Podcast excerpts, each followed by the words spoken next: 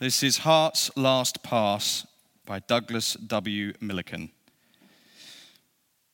The plan hadn't ever been to be in Syracuse at all.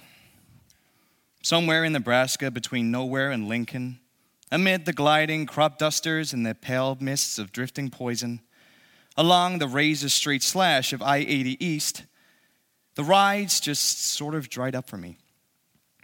I was wind tortured and dark eyed and strung out in countless small ways, and not one blameless soul wanted me inside their car.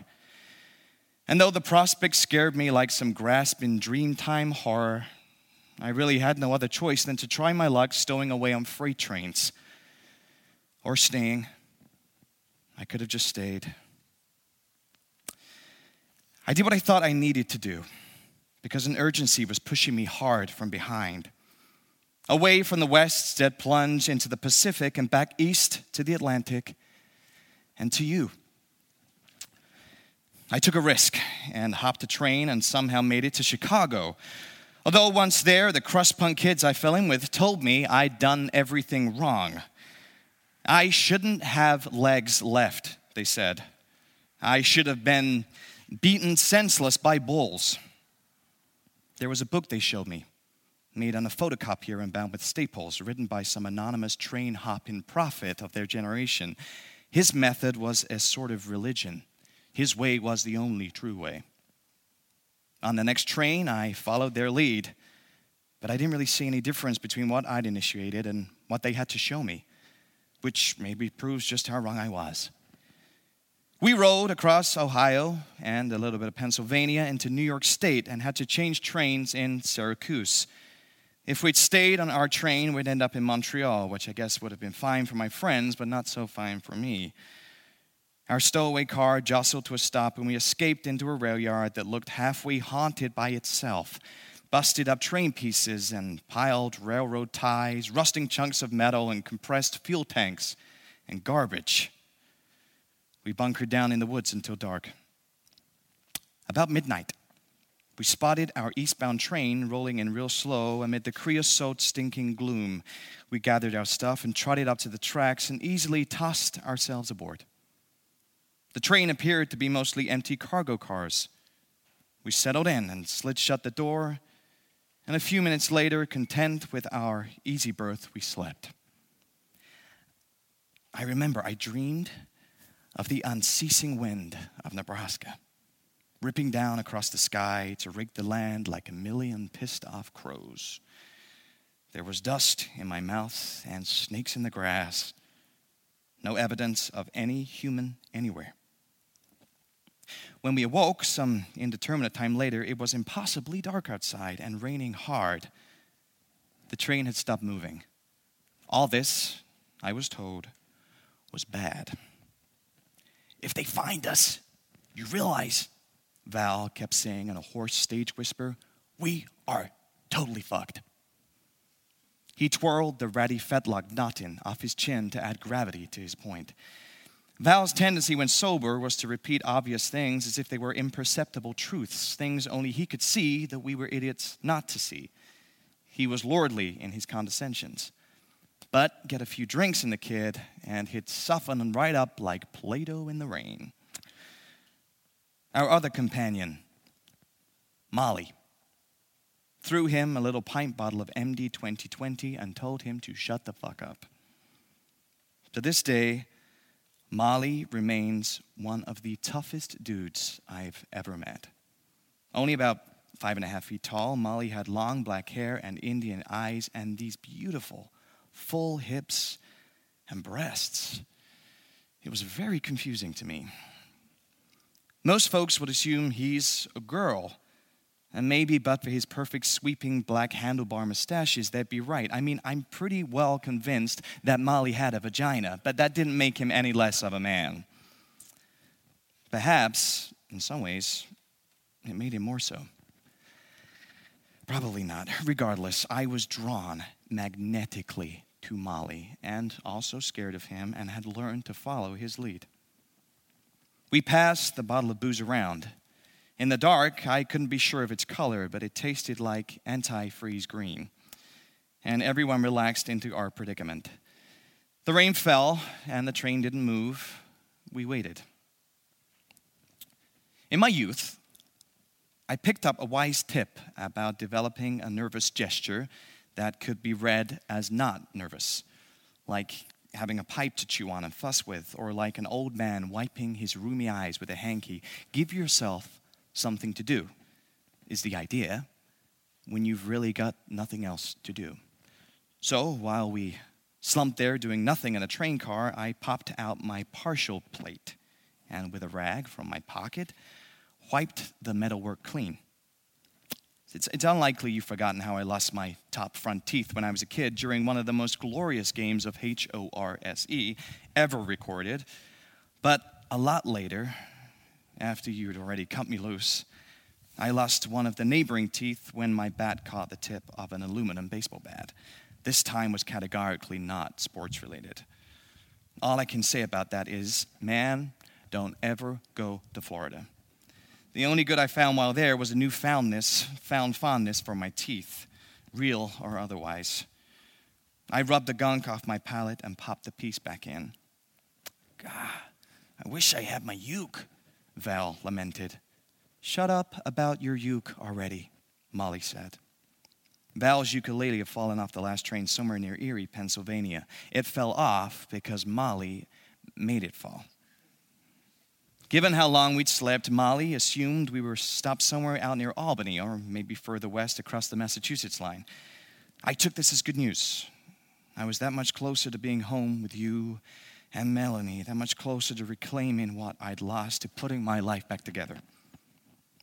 It would be hard work fitting back all the far flung pieces, but I had faith that I could do it. I could make this work. Val took out a deck of cards and shuffled. Molly passed his bottle around again.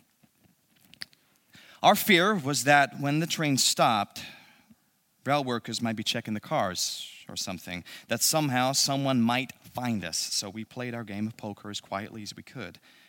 Molly slid open the train's car doors so that we'd have a little light.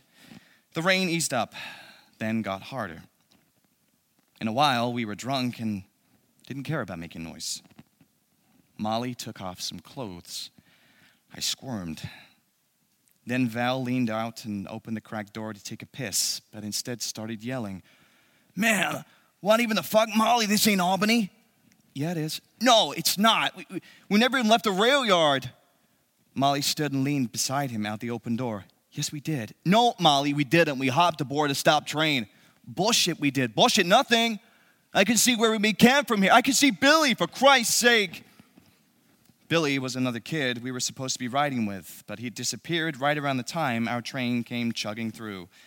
While Molly and Val argued, Billy stepped up to our open car door. Hey guys, he said merrily, water streaming through his adolescent fluff of beard. What are you all up to? Hiding out from the rain? That's cool. We're going to Albany, Molly said. No, Val corrected. We're not. How dry is it in there? I've been stuck in this shit for hours. Billy was a good natured kid. If he sensed the tension between Molly and Val, he didn't let it show. He was wearing a tennis visor that must have made everything right now appear to him through a waterfall. While Molly and Val stood by and didn't help, Billy pawed himself up into our car. It would be a few days yet when we finally hopped our actual train east before Billy lost his grip and got his legs gobbled up beneath a flatbed train halfway loaded with fancy sinks. I remember the last flickering moment when Billy was still holding onto the train, but his legs were getting spread for yards and yards behind us. He looked from the decreasing line of his knees back up to where I was still standing, trying to help him aboard.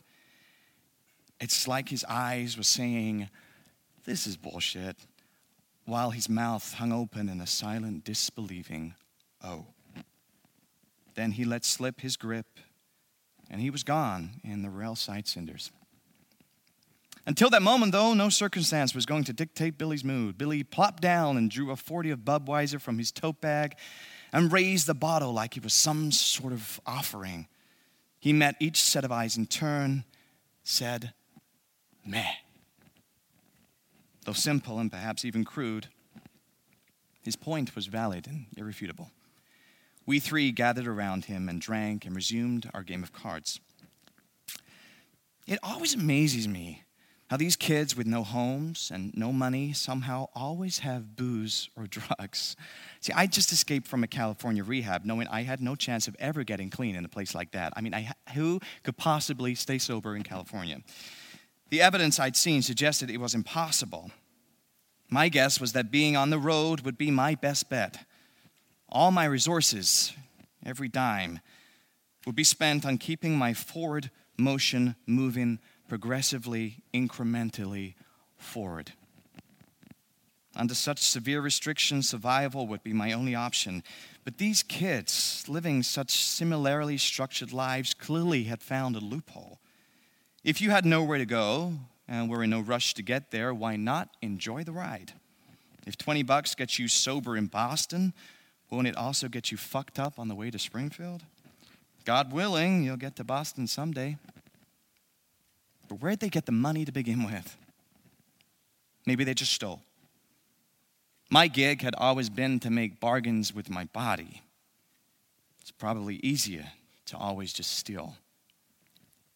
After another hour, we'd gambled all the same nickels and buttons and drank all our booze, and rain or not, I didn't want to be in that fucking train car anymore. I announced that I was heading out to search for more beer. I told them they could join me or not, but no one else seemed inclined to abandon our immobile train. They were opting for not. Fine. Fuck them. I gathered my one pitiful bag and headed for the door, where the rain kept roaring like a panther in the night.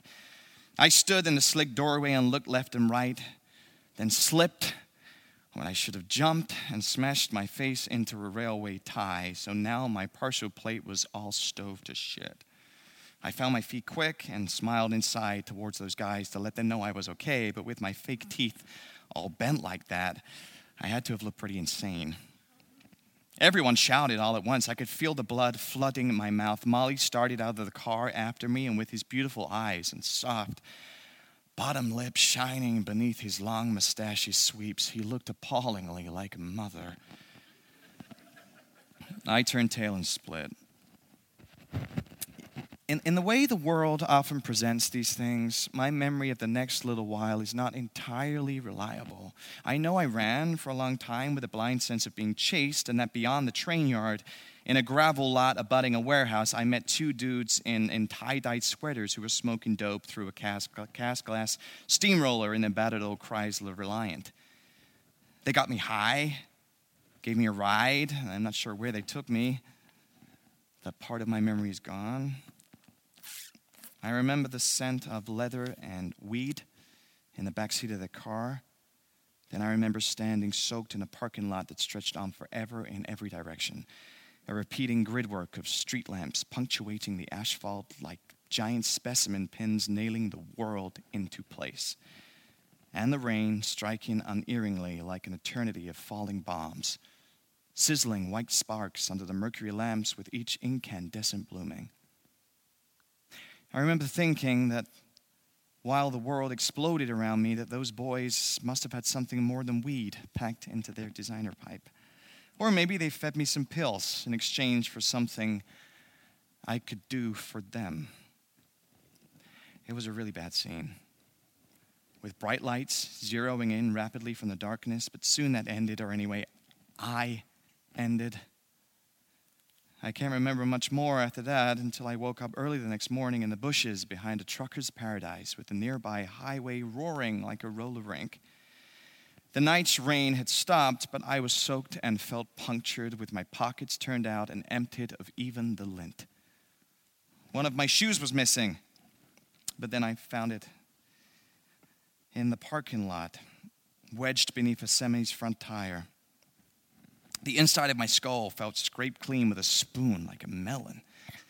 There were tractor trailers parked everywhere in neat military rows, and a million gas pumps stationed over in an island, and a restaurant in between. All at once, I was rubbery. I was stiff. I headed towards the dumpsters to find myself something to eat. But in the impossible flooding distance between, those dudes Reliant was parked by itself, and I could see movement inside. Someone stepped haltingly from the back. Gray water slooshed around my walking feet, and something trickled down my legs.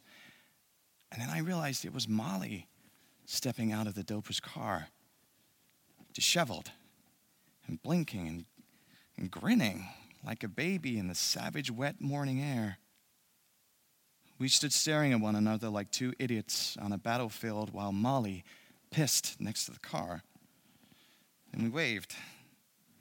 Molly, man, Jesus, I said as I crossed the wet distance, what the fuck happened? I was asking about his mustaches, which appeared to have fallen off, but he must have thought I meant something else. Yeah, some party, right? He ran a hand through his long black hair and laughed. He wasn't wearing pants, just a long tie dye that barely covered his junk.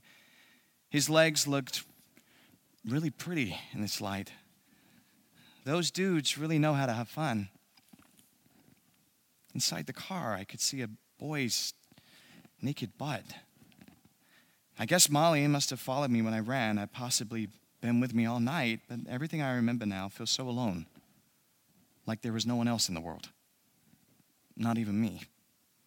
Just unholy rain falling massive in the lights. But all that rain was gone now. And I stared at Molly, all soft and full in the blue morning light, and felt everything moving inside me, all backward and strange it had been years since I'd seen you, but as broken as I was, I still loved your indifferent cat eyes and hard hands and impossible stretching limbs. I missed you. I missed our daughter. I missed you. But now here was this man, Indian eyed and half naked in a truck stop parking lot. I hated my heart and everything it makes me do. Lightly around his lips, Molly was pale, where his mustaches once hung. It took everything left within me not to touch that soft, once hidden skin. Meekly, I gestured towards the dumpster and asked Molly if he'd join me, if he wanted something to eat. Molly smiled, closed his eyes, and turned his head. When he opened his eyes again, he was looking in at the sleeping boy's butt. Then his grin grew sweeter I think I'm going to hang out here for a while more, Coleman. And he eased back into the car. I'll catch up with you boys later. I'd forgotten I'd fucked my mouth up the night before. Now I remembered. I watched Molly cozy down with the boy. I watched traffic lights burn along the highway. So many people with places to go. But none of those places were for me. A door kicked open at the back of the restaurant, and a man in white tossed a bag into the dumpster. Then he went back inside. Behind me, semis' air brakes hissed. I didn't know where the fuck I was, or where the train yard might be, or what had happened to the rest of my friends, but that didn't feel like it mattered anymore. Knowing things didn't matter kicking my feet through the gray floodwaters, sucking my ankles and heels. I pointed myself in any direction, and no direction I chose was home.